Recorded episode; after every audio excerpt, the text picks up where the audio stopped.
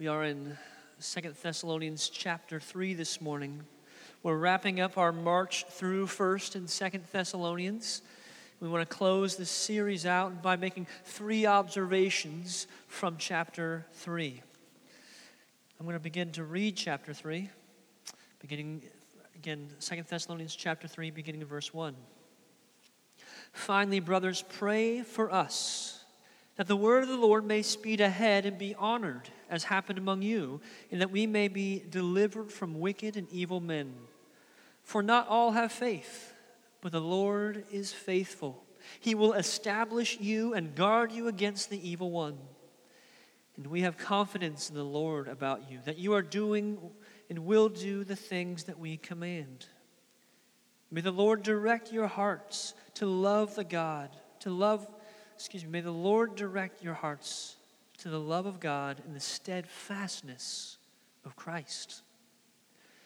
Now we command you, brothers, in the name of our Lord Jesus Christ, that you keep away from any brother who is walking in idleness and not in accord with the tradition that you received from us. For you yourselves know how you ought to imitate us because we were not idle when we were with you, nor did we eat any anyone's bread without paying for it. But with toil and labor we worked night and day that we might not be a burden to any of you. It was not because we did not have the right, but to give you in ourselves an example to imitate. For even when we were with you, we would give you this command If anyone is not willing to work, let him not eat. For we hear that some among you walk in idleness, not busy at work, but busy bodies. Now, such persons we command and encourage in the Lord Jesus Christ to do their work quietly and to earn their own living.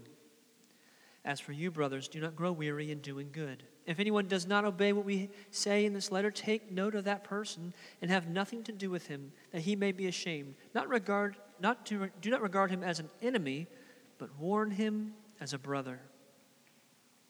Now may the Lord of peace himself give you peace at all times, in every way. The Lord be with you all. I, Paul, write this greeting with my own hand. This is the sign of genuineness in every letter of mine. It is the way I write. The grace of our Lord Jesus Christ be with you all. This is the word of the Lord. So, Paul's wrapping up this letter.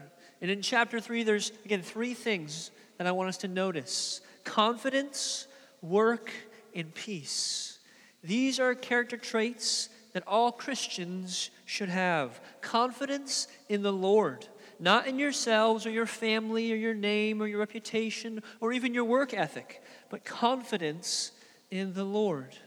Christians should be hardworking people, a good work ethic, this doesn't mean you have to do the most manual labor job there is out there, but we are to be a hardworking people, faithful to the, to the vocation, the calling that God has placed us in.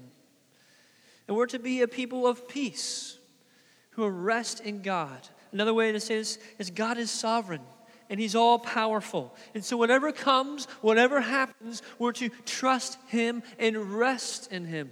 People of peace, to be at peace. Now remember, Paul and Silas and Timothy, I mean, they helped plant this church, right? And they were only there for a few weeks. We read about this in Acts 17. They were only there for a few weeks and they get torn away, kicked out of Thessalonica, and the church is there fledgling. And so Paul writes these letters, 1st and 2nd Thessalonians, to encourage the church and to build them up in their faith. They're suffering heavy persecution. They're, they're trying to figure out you know, what happens when you die. Is there an afterlife? What's all that mean? And then they're just trying to figure out, man, how do we faithfully follow God? That in and of itself is challenging enough. And Paul writes to them to tell them that he loves them, that he's praying for them, that they would stay the course. Then he concludes with this encouragement to have confidence in God, to be people of work not idle people, and to be people of peace.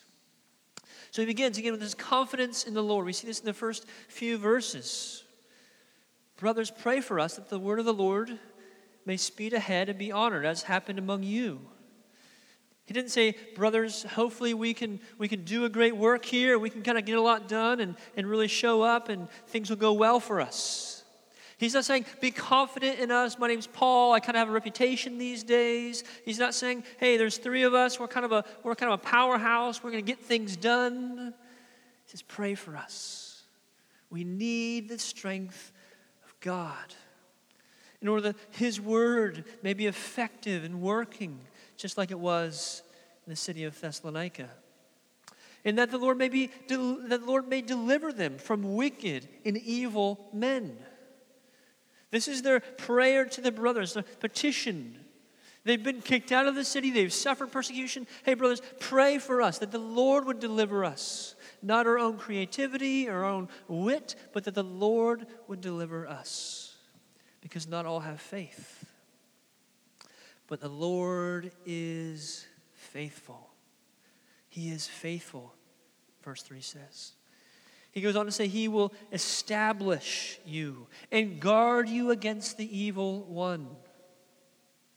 The Lord does the work of establishing. The Lord does the work of guarding. This doesn't mean that we can walk around through our days not thinking about what we're looking at or watching or what we're doing on our phone or how we're talking to people. But if we think that we in ourselves have the capacity to guard it and to fight the enemy, to fight Satan, to fight demons, we are foolish. We turn to the Lord. Our confidence is in the Lord. Paul then says, We're confident that you're going to obey the commands that we've taught you. You've seen the Lord at work. You've, you've suffered well. You're answering these questions. You're striving to live as a church. We're confident that you will continue to obey. Confidence in obedience. The thing about obedience is you, you don't always believe the outcome, right? You, you're not sure. That's why it's a, it's a step of faith, it's an obedience. Lord, I'm not sure how you're going to work this out because this is what I want, or this is the desire I have, or this thing, I mean, this is it's kind of calling to me. I want to give myself to that. But God calls us to obedience. It's a, we're, we're to have confidence. Okay, Lord, if I'm going to follow you, if I'm going to be obedient to you, then you will sustain me. You will, set, you will, you will satisfy me. I'll have rest in you. I'm confident that when I obey the Lord, my life will be better. There is life in obedience. There is confidence because the Lord directs the heart. Verse 5.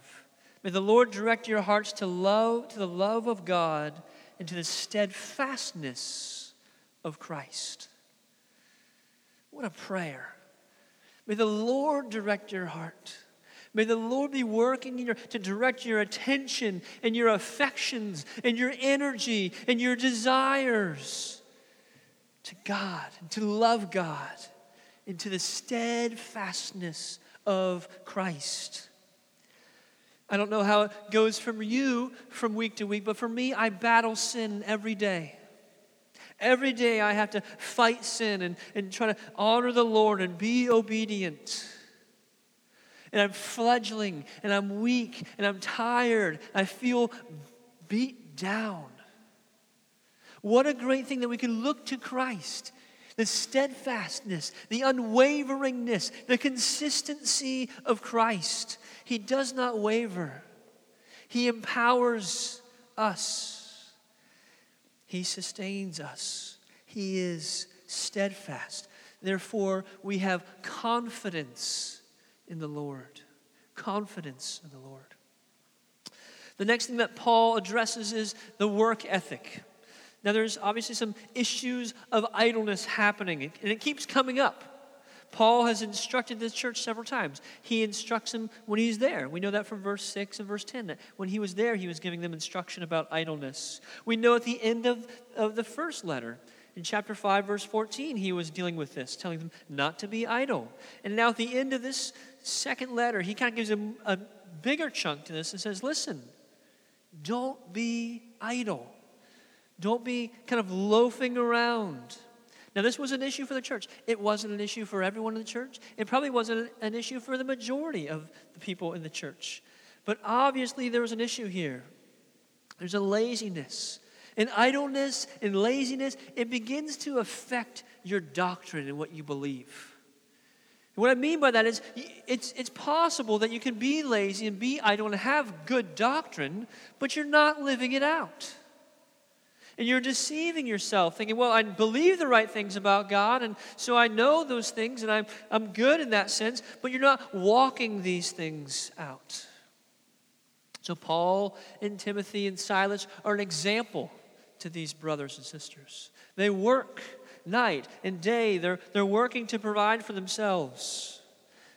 Not because they don't have a right to, to, to be beneficiaries of the people, but rather because they want to just be an example to them, because this is a group uh, who are struggling with idleness. Now, when you, when you start talking about work ethic, you start talking about how much should people work and you know what kind, what's hard work and what's kind of all those things. It's a sensitive topic, right? It, it, you know, it's just sensitive because people are sensitive because man, some people man they take a lot of pride and like I'm I'm a hard worker. I work all these hours. I do all these things. And for some people, they're like, yeah, you know, I don't want to talk about that because I'm not a hard worker. I wish I was. But there's also a, there's just different kinds of people. There are people who just have boundless energy. I mean, they just go and they go and they go and they go and then they stop and they just keep going. You just think, ah, you know, I can't keep up with that. And then there are, there are other people who just have low energy. This is by God's providence. They just don't have boundless energy. They get wore out quickly, they're tired quickly. And so the question isn't, hey, is everyone, you know, are you, are you pulling in 12, 14, 16 hour days? You know, are you hitting the bed just exhausted every night? Well, good for you, then you're, then you're a hard worker. But rather, it's a question of faithfulness. Are we being faithful to what God has called us to and what He's given us, with the amount of energy He's given us, with the amount of time He's given us? It's the same thing with our finances. We talk about this, and especially you know with the church. We don't we don't ask people, hey, you have to give this much money or do these things. We say, be faithful with what God has given you. Be faithful, steward it well, be sacrificial with that. Same with your energy and kind of your work ethic. Be faithful with that. Work hard. That's going to look different for different people, but you know when you're being faithful, right? You know when you're working hard. So be faithful to those things and trust the Lord because that's what God has called us to. Now, I just want to want to kind of work through because Paul's talking about this, these idle people. And we all, if we're honest, have tendencies to be idle. Now, here's the thing for some people, even their idleness can, it looks busy. And here's what I mean by that. So, I spend a good chunk of my hours on my like on sitting down writing typing on a computer reading a lot of things preparing to preach preparing to teach all these things. I spend a good chunk of time sitting which is not the greatest thing for me. But i can sit and i can read all kinds of things. I can read wonderful articles. I can get on desiring god and just man just i can spend an hour a day two hours a day just reading all these wonderful things and that's not bad but am I, am I wasting my time because I'm not being diligent with the work that's been entrusted to me? So, this is what I mean by people can still be busy, but they're still being kind of idle because they're not working hard. They're not being focused on the work before them, they're not being faithful to what's been entrusted to them. So, there's kind of different kinds of idleness. But here's just three. There's more, but here's three. And if we're honest, we've probably all been this way, one of these three or we've probably been all three of these things at different times, but we struggle with one. One is the bare minimum. Right? This person just bare minimum of life. What I got to do to get through the day? You know, I gotta, I gotta feed the kids, and I gotta you know, do some laundry. I just bare minimum. And listen, I have three boys. My wife takes care of the boys. They're all young boys. Like I get it. Some days, you're lucky if you get the bare minimum done. All right, but you're working at that. That's the difference. You're working at that rather than I'm just going to do the bare minimum because I don't want to do anything else.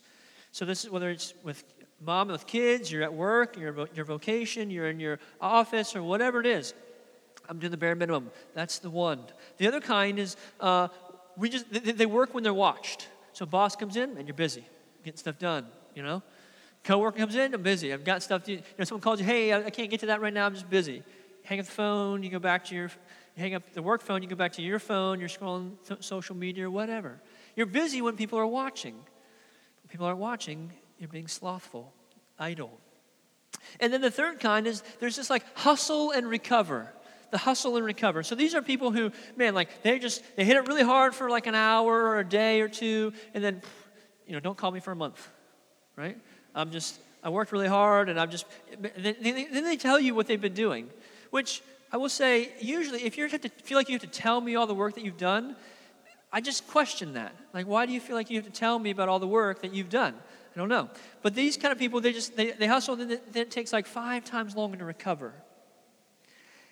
And so it looks for a moment like they're just really working hard, but then they use that as an excuse to be idle for days. And these things reveal our hearts. Are we working for the approval of man? Are we working for no one's approval? Are we working to just kind of make ourselves feel not as guilty? And once we've done a little bit of work, we, we, have satisfied that guilt and that shame, and we can relax.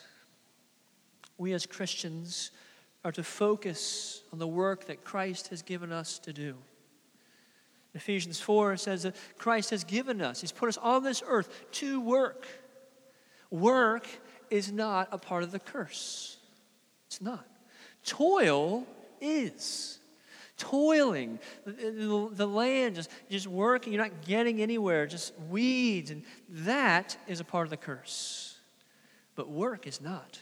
Work is a blessing from the Lord. In work, there is identity, there's value. Not that it gives us value, but we're doing the thing that God has made us for. We're glorifying Him by working unto Him for His glory. And this applies to everyone. Doesn't matter what your job is or your title is, you're to work unto the Lord for His glory. That gives us life, that brings us life. Part of the curse, and there's a lot of jobs, there's a lot of parts of our jobs that are rough, that nobody wants to do that are not fun. That doesn't mean we get to just kind of praise God for the good parts of the job we like and then just kind of bemoan and complain about the things that we don't like. We are to honor the Lord in our work and to not be idle people. Now, I know that, again, these, these are sensitive things because part of our broken nature is to do what we want to do. I want to sit around. I don't want to work. Or I just want to do the work I want to do. So I'll just, the work, I'll do whatever I want to do. The things I don't want to do, I'm not going to do them. Someone else can do those things. I'm just going to do the work I like or that I find fulfilling or that people notice or recognize. This is our broken nature. Instead of saying, What has God entrusted me to, entrusted me with, and how can I glorify Him with those things? So we're to be a people who are not idle, who are to work hard. And this was the tradition. This, was, this is what Paul taught them work hard, don't neglect these things. And then he goes into this kind of passage about if there are those who aren't doing these things, or people who are ignoring or not listening to the commands that we've given. In verse 14 if anyone does not obey what we say in this letter, take note of that person and have nothing to do with them, that, they, that he may be ashamed. Do not regard him as an enemy, but warn him as a brother. So we see in verse 14 and 15, there's kind of there's a tension there. Like, are we talking about shunning people? Is this, is this what Paul's saying? Like, just shun them and just kind of shame them into obedience? Well, the first thing we need to note is that this, this person who is ignoring Paul's teachings, there is, there is an indicator that they're, they're wanting to do their own thing. And this is, this is what we call church discipline. When you do not want to follow the things of the Lord, you do not want to heed the, the, word and obey the word, and you have brothers and sisters in Christ who love you, who've been praying for you, we can't keep saying, oh, it's fine that you're living that way. It's fine that you're kind of in that sin. It's okay. We have to address it. And then if you address it and they want nothing to do with obeying or repenting or following, then you have to ask the question well, what, what do you do, want to do with us? We're God's people.